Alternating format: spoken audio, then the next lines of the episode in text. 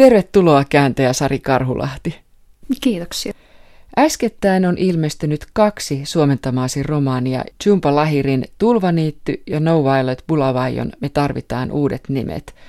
Vaikka nämä romaanit ovat hyvin erilaisia, niin me molemmat löydettiin niistä kyllä yhtäläisyyksiä. No ensimmäinen yhtäläisyys, mikä tulee mieleen, on se, että molemmat olivat tässä vastikään Booker-palkintoehdokkaina, mikä on hieno saavutus. Se on yksi maailman suurimmista kirjallisuuspalkinnoista. Ja toinen yhtäläisyys on sitten se, että niissä tarkastellaan siirtolaisuutta vähän eri näkökulmista kylläkin.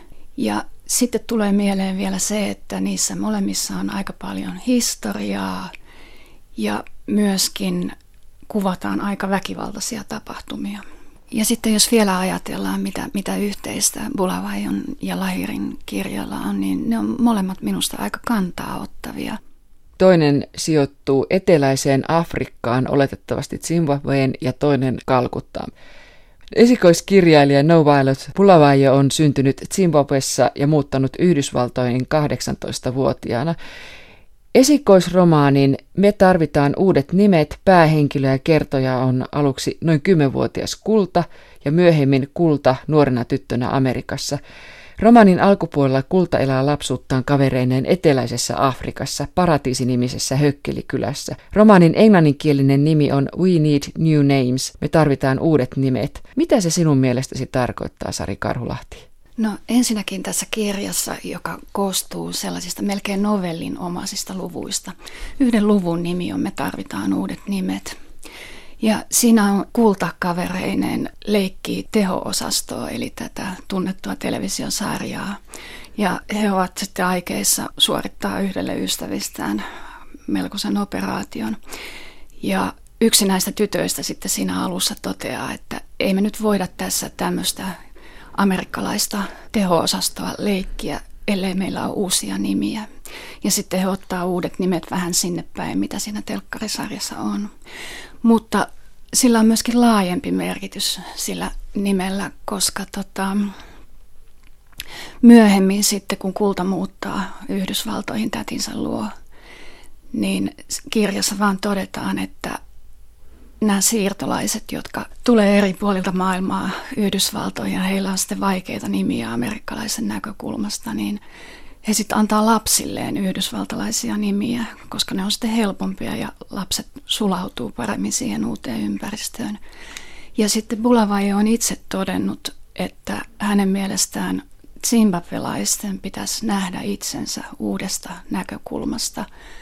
Ja ehkä se, me tarvitaan uudet nimet, liittyy myöskin tähän ajatukseen. Kirjailijan oma nimikin hän on uusi nimi niin sanotusti. Aivan, se on kirjailijan nimi, että oikeastaan hän on Elisabeth Chele, mutta hän menetti äitinsä hyvin varhain. Hän oli puolitoista vuotias, kun äiti kuoli. Ja äidin nimi oli Violet. Ja hänen äidinkielessään sitten no-etuliite tarkoittaa kanssa, eli tämä no-violet tarkoittaa violetin kanssa, eli hän sillä tavalla ottaa ikään kuin äitinsä siihen mukaan siihen kirjailijauransa ja varmasti se on myöskin keino sitten selvitä siitä äidittömyydestä. Ja Bulavaja taas on hänen kotipaikkansa nimi. Ja hän on todennut myös sen, että hän ikään kuin halusi ottaa sen myöskin sen syntymäpaikkansa mukaansa tähän kirjalliseen identiteettiinsä. Ja mukaansa myös elämään, kun muutti uuteen maahan. Aivan. Nimet ovat monin tavoin tärkeitä tässä, koska nyt on siis käsitelty tämä kirjan nimi ja kirjailijan nimi, niin lisäksi keskeiset henkilöt, lapset ovat siis kulta ja sitten on muun muassa kovanaama, luoja tietää, vapaana syntynyt, anteeksianto. Joo, ne on aika mielenkiintoisia ne nimet ja ne liittyy siihen Bulavajon kulttuuriin. Eli siellä päin on tapana antaa ihmisille ihan tällaisia jotain merkitseviä nimiä. Et siinä on yksi tyttö, jonka äidinkieli ilmeisesti on Shona, ja hänen nimensä on Chipo, joka tarkoittaa kuulemma lahjaa. Ja mä sitten vähän kysäsin näistä nimistä, kun ne on tietenkin englannin kielellä siinä alkutekstissä. Ja hän sitten sanoi, että ne englanninkieliset nimet, niin ne on sitten niin, tavallaan niitä paikallisia kieliä. Ja niillä on kaikilla oma merkityksensä. Ja esimerkiksi se vapaana syntynyt, niin se, se on ihminen, joka on syntynyt sen jälkeen, kun Zimbabwe on itsenäistynyt, eli vuoden 80 jälkeen. Kullan kavereita ovat muun muassa Chipo, Stina, Kovanaama ja Luoja tietää ja he leikkivät koko aika. Mitä nämä leikit ovat, Sari Karhulahti? Oikeastaan melkein kaikki ne kirjassa kuvatut leikit kuvastaa sitä ympäröivää todellisuutta. Eli siellä etsitään Etsikää Bin Laden nimistä leikkiä, jossa jahdataan terroristijohtajaa. Siellä on maaleikki, missä piirretään maahan ympyröitä ja yksi seisoo keskellä ja toiset siellä ympyrän laidoilla ja jokaisella on pieni siivu, jolle annetaan sitten yhden maan nimi ja sitten ajetaan vähän toisiaan takaa. Kaikki haluaa esimerkiksi Yhdysvallat ja Britannia, mutta ketkään ei halua sellaisia rupumaita. Kun ne, niin kuin itse sanovat siinä, tai sä oot niin. suomentanut sen niin. sillä tavalla. Niin. Lapset leikkivät minun mielestäni aikuisten maailman tai ympäröivän maailman raakuuksia ja kovuuksia, käsittelevät siis sen leikin kautta, aina kunkin leikin kautta. Ja esimerkiksi kulta kertoo aivan karmeista asioista lasten näkökulmasta vilpittömästi ja sitten se kääntyy minun mielestäni aika usein roisiksikin huumoriksi. Joo, tämä kulta on sellainen, ensinnäkin hän on aika kielevä ja sitten hän on pikkusen nenäkäs ja aika lailla sarkastinen. Ja hänellä on hyvin tarkka silmä aikuisten maailman järjettömyyksille, että hän huomioi ja kommentoi siellä esimerkiksi tällaisia uskonnollisia kokouksia ja sitä hurmosta, mihin ihmiset siellä vaipuu. Ja sitten tosiaan nämä leikit, niin, niin kuin mä sanoin tuossa, niin kyllä niissä tulee sitten esille se, että, että mitä kaikkea kamalaa siellä tapahtuu siellä ympärillä, että lapset muun muassa yhdessä vaiheessa vähän niin kuin vakoilee hautajaisia, koska he ei saisi niihin osallistua eikä, eikä niitä, niitä katsella, mutta he kiipeää puuhun ja katsoo sieltä sitten, miten, miten nimenomaan taisi olla tämä vapaana syntynyt, joka sitten oli joutunut tällaisen poliittisen väkivallan uhriksi, niin hänet sitten siellä haudattiin ja lapset katsoo puusta ja sitten sen hautajaisten jälkeen he leikkii sitä, että miten vapaana syntynyt tapettiin. Ja siinä kohtaa sattuu sitten olemaan paikalla myöskin ulkomaisen televisioyhtiön kuvaajia. Ja yksi heistä sitten kysyy näitä lapsilta, että, että mitä te äsken oikeastaan leikitte? Sitten yksi näistä lapsista vastaa, että ettekö te näe, että se oli totta? Ja niinhän se oli, että se oli ihan totta. Oliko tämä muuten viimeisiä leikkejä, joita Bulavaja kuvaa tässä romaanissa? Taisi olla jo, että aika pian sen jälkeen tuli sitten siirtymä sinne Amerikkaan. Tämä oli mun mielestä hyvin mielenkiintoinen tiivistymä, tavallaan lapsuuden loppu, näinkin voisi joo, ajatella. Joo. Tämä... Itse asiassa se oli muuten varmaan, että heti sen jälkeen tuli leikkaus sitten Yhdysvaltoihin, missä, missä kulta on sitten muutaman vuoden vanhempana teini-ikäisenä. Ja kun ne kysyivät meiltä, mistä olemme kotoisin, katsahdimme toisiimme ja hymyilimme ujosti kuin lapsimorsiamet. Ne sanoivat, siis Afrikasta. Me nyökkäsimme. Mistä päin Afrikkaa? Me hymyilimme. Sieltäkö päin, missä haaskalinnut odottavat nälkään nääntyvien lasten kuolemaa? Me hymyilimme. Missä elinajan odote on 35 vuotta? Me hymyilimme. Sieltäkö, missä kapinalliset tunkevat rynnäkökiväärinsä piipun naisten jalkoväliin? Me hymyilimme. Missä kuljetaan alasti? Me hymyilimme.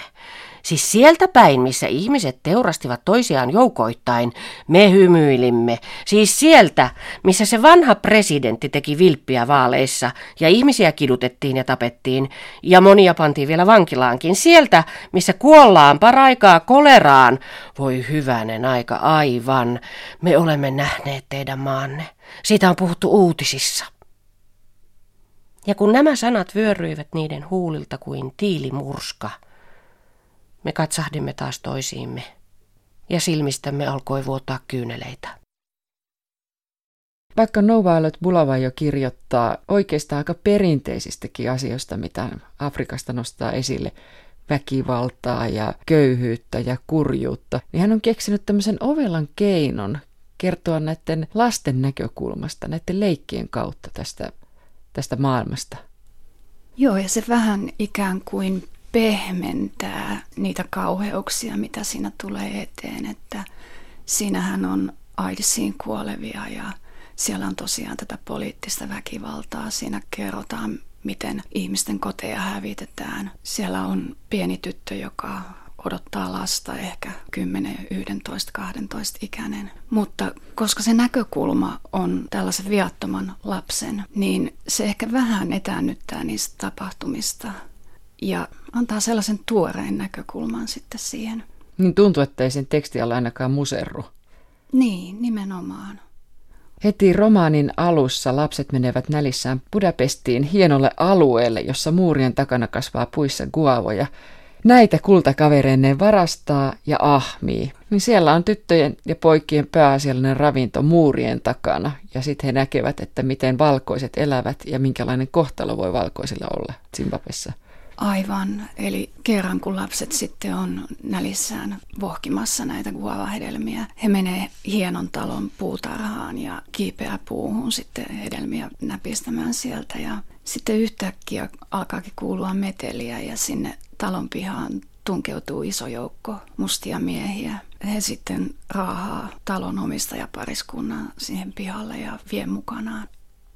Tässäkin on sitten kyse poliittisesta väkivallasta, eli musta enemmistö ihan todellisuudessa on Zimbabwessa käynyt näitä valkoisia entisiä vallanpitäjiä vastaan ja siellä on otettu suurtilanomistajien maita haltuun ja tämä varmaan ihan, ihan siellä voisin kuvitella hyvinkin tavallista, että eriarvoisuus synnyttää vihaa. Monet Chipon omaisista ja tuttavista ovat lähteneet Etelä-Afrikkaan, jättäneet Zimbabwen Eli Zimbabwehan on Ison-Britannian entinen siirtomaa ja 65 siellä tämä valkoinen 5 prosenttia, joka siellä piti valtaa, niin halusi ilmeisesti vähän jatkoaikaa, koska siinä vaiheessa aika monet Afrikan maat sitten alkoi itsenäistyä, entiset siirtomaat. Zimbabwe julistautui itsenäiseksi ihan yksipuolisesti nimellä Rhodesia, mutta se ei saanut sitten kansainvälistä tunnustusta ja siellä seurasi sisällissota. Ja olikohan se nyt vuonna 80 sitten tuli uusi itsenäisyysjulistus, minkä jälkeen siellä on ollut sitten tämä musta enemmistö vallassa. Siinä itsenäistymisvaiheessa oli ilmeisesti aika suuri merkitys nykyisellä presidentillä Robert Mugabella – joka on nyt siellä ollut sitten vallassa vuosikymmeniä. Hän on, taitaa olla yli 90 nyt ja hänen aikanaan tämän maan talous on ihan romahtanut. että siellä ei juuri enää ilmeisesti ole minkäänlaista infrastruktuuria, niin kuin tässä kirjassakin käy ilmi, niin sieltä lähtee sadoin tuhansin ihmisiä ympäri maailmaa, koska siellä ei kerta kaikkiaan tunnu olevan tulevaisuutta ja koulut on suljettu, koska opettajat on lähteneet naapurimaihin, missä sentään saa palkkaa ja ihmiset näkee nälkää ja siellä toteutettiin ilmeisen epäonnistunut maareformi, että tosiaan näitä, näitä suurtiloja sitten jaettiin mustille, mutta maa, joka oli siihen asti elänyt maataloudesta, niin sekin sitten koki oikein romahdusmaisen laskun se maataloustuotanto ja et hyvin, hyvin huonosti on mennyt. Jossain vaiheessa 95 prosenttia väestöstä oli työttömiä.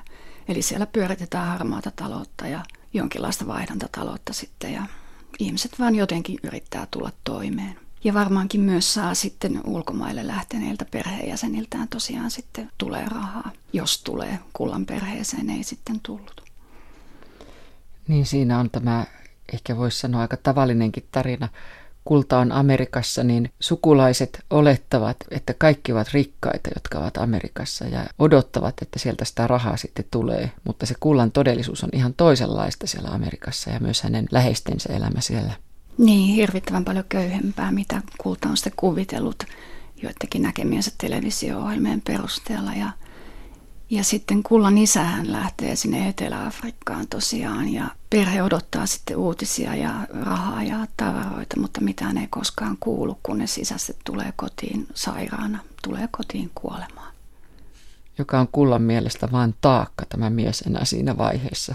Aivan, että kulta ajattelee, että kun hän ei edes oikein tunnista sitä luurangonlaihaksi muuttunutta isänsä, joka vaan makaa sillä jostain muovin puruista kootulla patjalla ja sairastaa. Ja ilmeisesti se on hirveä häpeä sitten kullalle ja ehkä myös hänen äidilleen ja isoäidilleen, että perheen isä on sitten tullut sairaana takaisin, eli, eli isällä on HIV tai AIDSiksi kehittynyt HIV. Ja kulta haluaa sitten salata kavereiltaan tämän, tämän isän sairauden, mutta se ei niin vaan onnistu. Siitä seuraa sitten mun mielestä yksi koko kirjan liikuttavimpia kohtauksia, kun ne sitten tulee nämä kaikki kullan ystävät sitten väivängällä tunkeutuu sinne hökkeliin katsomaan, että, että onko siellä tosiaan nyt tämä kullan isä ja missä kunnossa. Ja kohtaus päättyy siihen, että ne lapset alkaa laulaa tälle kullan isälle. Niin se oli tosi liikuttava Se oli todella kohtaus. liikuttava, joo. Yksi järkyttävimmistä kohtauksista minun mielestäni on se, että kun sä viittasitkin tuossa ohjelman alkupuolella siihen, että lapset yrittävät auttaa Chipoa, tätä noin 10-vuotiaista tyttöä, pääsemään eroon tämän raskaudesta. Ja luvun nimi on Me tarvitaan uudet nimet. Ja siinä muun muassa tällaista, että Tänään me hankkiudutaan kertaheitolla eroon Chipon mahasta. Ensinnäkin se vaikeuttaa meidän leikkejä ja toiseksi Chipo kuolla kupsahtaa, jos me annetaan sen synnyttää vauvansa. Täytyy sanoa, että jos joskus jokin kirjan kohta on tuntunut häijyltä kääntää, niin se oli tämä kohta, koska siinä oli niin paljon kaikkea pahaenteistä ja sitä vaan pelkäs ja pelkäs, että mitä tässä nyt oikeastaan tapahtuu. Mutta nyt liikaa kirjan sisällöstä paljastamatta, niin täytyy sanoa, että tai itse asiassa Bulavai on itse sanonut, että ei hänellä ollut tarkoitus kirjoittaa masentavaa kirjaa, missä on pelkästään tätä kurjuutta ja Afrikan ongelmia, vaan kyllä siellä on myöskin sitten inhimillistä lämpöä ja välittämistä ja, ja onneksi myöskin, vaikka nämä hirveän paljon saa juoksennella ihan keskenään siellä nämä lapset, kun äidit vaan puhuu ja laittaa tukkaan, niin kuin siinä sanotaan. joo, niin, joo. niin kyllä sieltä sitten löytyy niitä aikuisia, jotka välittää onneksi. No sitten suomentamasi Jumba Lahirin Tulvaniitty. Se on ihan erilainen tyyliltään kuin tämä Bulavai. Sä oot siis seikkailu kyllä nyt mielenkiintoisesti tuolla siirtolaisten maissa. Tarkoitan, että molemmissa mennään Amerikkaan, mutta todella erilaiset romaanit. Maanosasta toiseen, kulttuurista toiseen ja molemmat oli aivan upeita töitä ja avasi aivan uusia näkökulmia ja täytyy sanoa, että molempiin syttyi semmoinen kestävä rakkaussuhde, että sellaisia töitä, jotka varmasti muistaa pitkään. Tyyliltään nämä on tosiaan aika erilaisia nämä kirjat, että, että siinä missä tässä Bulavajan esikoisessa on aika lailla ääntä ja vimmaa ja siinä kertojan ääni on ensin tämän kymmenvuotiaan kullan vähän semmoinen hengästynyt selostus siitä, että mitä kaikkea siellä nyt tapahtuukaan siellä, siellä lasten maailmassa ja, ja sitten myöhemmin jo teiniksi varttuneen kullan sellainen, no teinit ovat teinejä. Eli siinä sitten tapahtuu siinä tyylissäkin vähän kehitystä, eli tietenkin vanhempi tyttö puhuu vähän toisella tavalla. Mutta Lahirin kerronta taas on, voisi sanoa, että lähes eeppistä, että sehän on aika laaja romaani ja se on hyvin hillittyä, ehkä jopa pidättyväistä. Siinä ei millään tavalla paisutella, mutta siellä liikkuu sellaisia tosi voimakkaita pohjavirtoja, jotka ainakin minut sitten tempas ihan täysin mukaansa. Ja jotenkin ne, se tyyli minusta kuvasti aika hyvin kirjailijan persoonallisuutta, kun mä tapasin hänet lyhyesti, kun hän oli äskettäin Suomessa. Hän oli vähän vakava, ehkä pikkasen jopa ujo, mutta aivan häkellyttävän fiksun oloinen ihminen, loistava puhuja. Jotenkin tuntui, että kääntäessä se tulee todella tutuksi se teksti, kun siihen pitää mennä hirveän syvälle ja siitä samalla muodostuu jonkunlainen kuva siitä kirjailijastakin ja, ja Lahirin ollessa kyseessä niin tuntuu, että ne sopii aivan yksi yhteen tämä tyyli ja se kirjailijan persoonallisuus. Niin, Lahirin vanhemmathan ovat intialaisia. Hän on itse syntynyt Lontoossa, varttunut Yhdysvalloissa ja asuu nykyään perheineen Roomassa. Lahirihan on monelle jo ennestään tuttu. Kersti Juva on suomentanut nämä aikaisemmat teokset. Tämä siunattu koti, kaima, tuoremaa. Miten Tulvaniitty mielestäsi asettuu tähän muuhun tuotantoon nähden, Sari Karhulahti? Mä luin silloin aikoinaan, kun tämä siunattu koti ilmestyi, sehän on siis novellikokoelma. Ja nyt ihan tämän Lahirin vierailun vaiheella luin sitten Kaiman, joka on romaani, ja nyt mulla on itse asiassa parhaillaan menossa tuore maa. Ja tässähän on edelleen samoja teemoja, eli kuvataan Intiasta lähtöisin olevien siirtolaisten elämää Yhdysvalloissa, mutta ei niinkään siltä kannalta, että mietittäisiin kulttuurieroja, vaan se tavallaan ehkä vähän niin kuin otetaan annettuna, että siellä nyt sitten ollaan ja keskitytään muihin asioihin. Lahiri kuvaa edelleen perhesuhteita, ihmissuhteita ja sinähän on mun mielestä aivan valtavan taitava. Mutta mun mielestä tässä romaanissa hän on lähtenyt tavoittelemaan jotain suurempaa kuin se perheyksikkö. Kuten sanoin, niin tässä on aika paljon Intian historiaa ja ne tapahtumat siellä entisessä kotimaassa sitten vaikuttaa siirtolaiseksi lähteneiden elämään ja vielä seuraavinkin sukupolvien elämään. Ja Lahiri itse kertoi, kun hän oli Suomessa, että, että hän itse asiassa aloitteli tätä romaania jo reilusti toistakymmentä vuotta sitten. Sanoko hän, että 16 vuotta on mennyt tämän tekemiseen, koska hän kävi aika usein sitten vanhempiensa kanssa Kalkutassa ja hän kuuli siellä sitten isovanhemmiltaan tarinan siitä, että miten 60-luvulla, jolloin Intiassakin oli hyvin levotonta – niin siinä ihan isovanhempien kodin lähellä oli tällainen tulvaniitty, minne kaksi tällaista kumouksellisissa piireissä vaikuttanutta veljestä pakeni poliisia, kun viranomaiset tuli heitä etsimään. Ja sitten poliisit sai heidät sitten kiinni ja, ja heidät telotettiin. Ja Lahir kertoi, että miten tämä tarina sitten vaikutti häneen ja jäi jotenkin ihan vaivaamaan. Ja hän sai siitä sitten, sitten idean romaaniin, jota hän tosiaan aloitteli jo kauan kauan sitten, mutta se ei vaan silloin lähtenyt käyntiin. Että ilmeisesti se aihe vaati sitten pitkän kypsyttelyajan mutta se lopputulos on nyt sitten luettavissa. Ja vaikka siellä taustalla on tällainen tositapaus, niin, niin hän sanoi, että kirja on tietenkin fiktiota, mutta tosiaan heijastaa Intian historiaa, todellisia tapahtumia. Keskeisiä henkilöitä ovat veljekset Subhash ja Udayan, jotka ovat syntyneet 40-luvulla. He varttuvat Kalkutassa – elävät 60- ja 70-luvun vaihteen kiihkeitä vuosia, jolloin Udayan tempautuu mukaan intialaiseen kommunistiseen liikkeeseen ja Subhash, tämä isoveli, lähtee Yhdysvaltoihin opiskelemaan. Romaanissa seurataan tämän isomman veljen, tämän Amerikkaan lähteneen veljen elämää hänen vanhuutensa saakka. Veljesten lapsuuden kodin vieressä on Tulvaniitty, tämä paikka, josta äsken tuossa kerroit. Nämä veljekset ovat hyvin erilaisia ja näiden kautta minun mielestäni Lahiri kertoo todella mielenkiintoisesti myös Intiasta ja siirtolaisuudesta. Eli hän laajentaa yksilöistä sitten poikkeuksellisen hyvin minun mielestäni ympäröivään todellisuuteen. Joo, aivan. Nämä veljekset on tavallaan toistensa vastakohtia, että vanhempi Subhas on vähän semmoinen sisäänpäin kääntynyt, hiljainen, tottelevainen, tunnollinen. Ja Udajan taas on tällainen räiskyvämpi persona, uhkarohkea, karismaattisempi ja vanhempien suosikki. Mun mielestä yksi tämän romaanin suurista teemoista on veljesrakkaus. Ruoan jälkeen Subhash meni ulos ja käveli lampien taakse. Tulvaniityllä oli muutamia vesihyasintitukkoja ja maa oli yhä niin märkää, että sinne tänne oli jäänyt lätäköitä. Subhash huomasi pienen kivipylvään, jota ei ollut ollut niityllä aikaisemmin. Hän meni lähemmäs. Kivessä oli Udajanin nimi. Alla olivat hänen synnyin ja kuolinvuotensa 1945 1971. Subhash muisti iltapäivän, jona oli pelannut jalkapalloa tulvaniityn takaisella kentällä Udajanin ja muutamien muiden toligungalaispoikien kanssa. Hän oli nyrjäyttänyt nilkkansa kesken pelin. Hän oli kehottanut Udajania jatkamaan ja sanonut, että pärjäisi kyllä yksin, mutta veli oli halunnut välttämättä viedä hänet kotiin.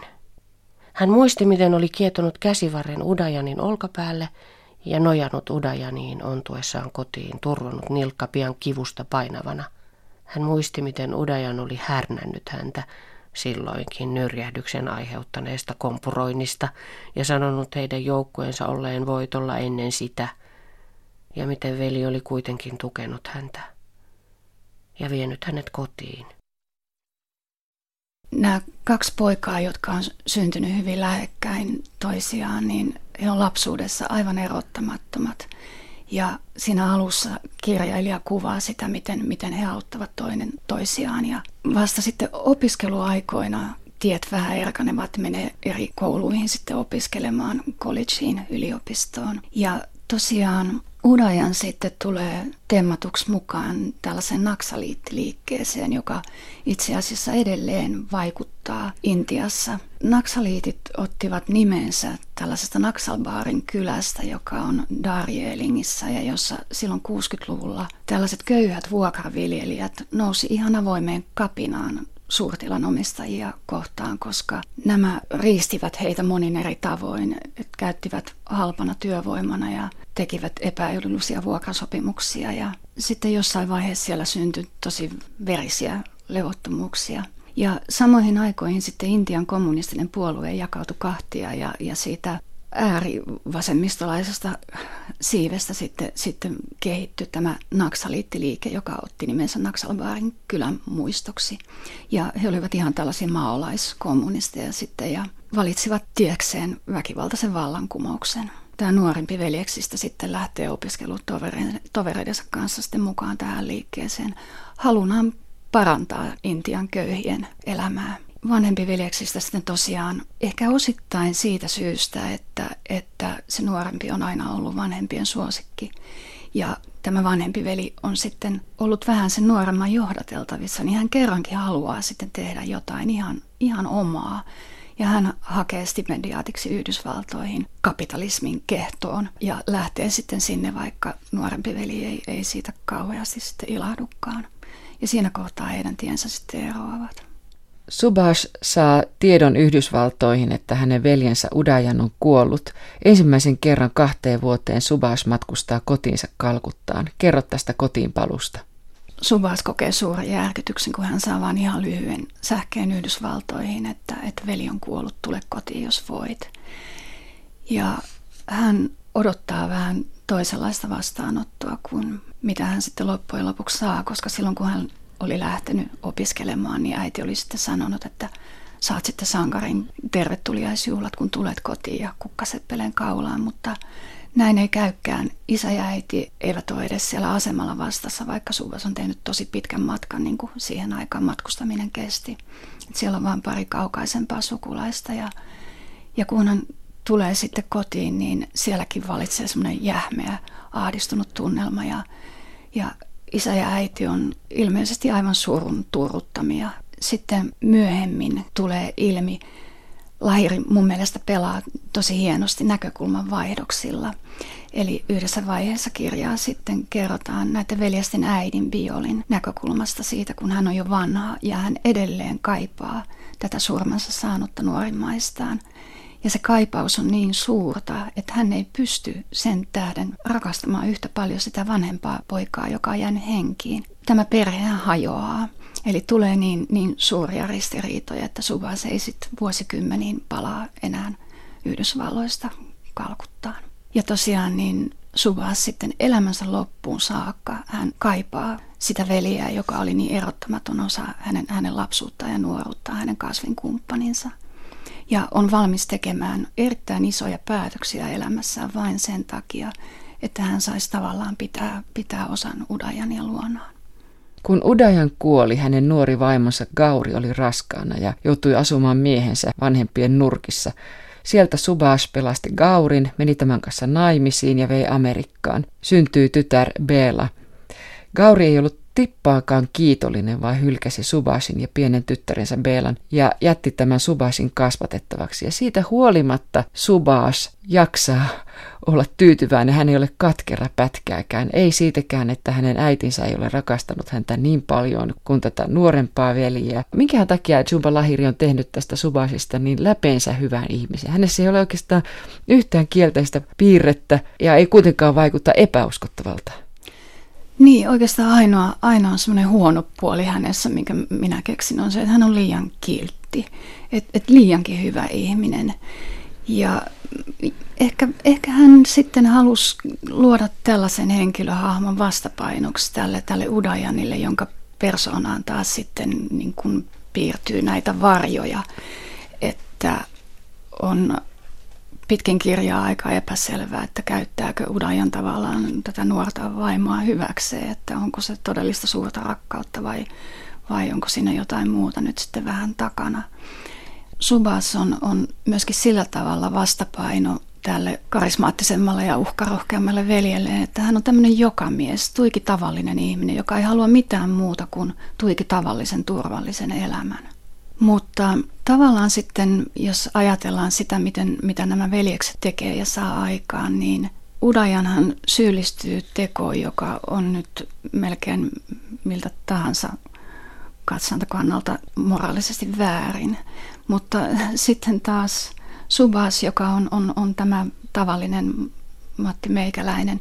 Että jotenkin mulla tuli semmoinen olo, että hän saa paljon enemmän hyvää aikaan kuin se veljensä, joka lähti tosiaan tälle, tälle väkivallan tielle. Ja sitten vielä, että hän, hän haluaa kasvattaa veljensä lapsen, tämän isättömän lapsen ja rakastaa sitä kuin omaansa.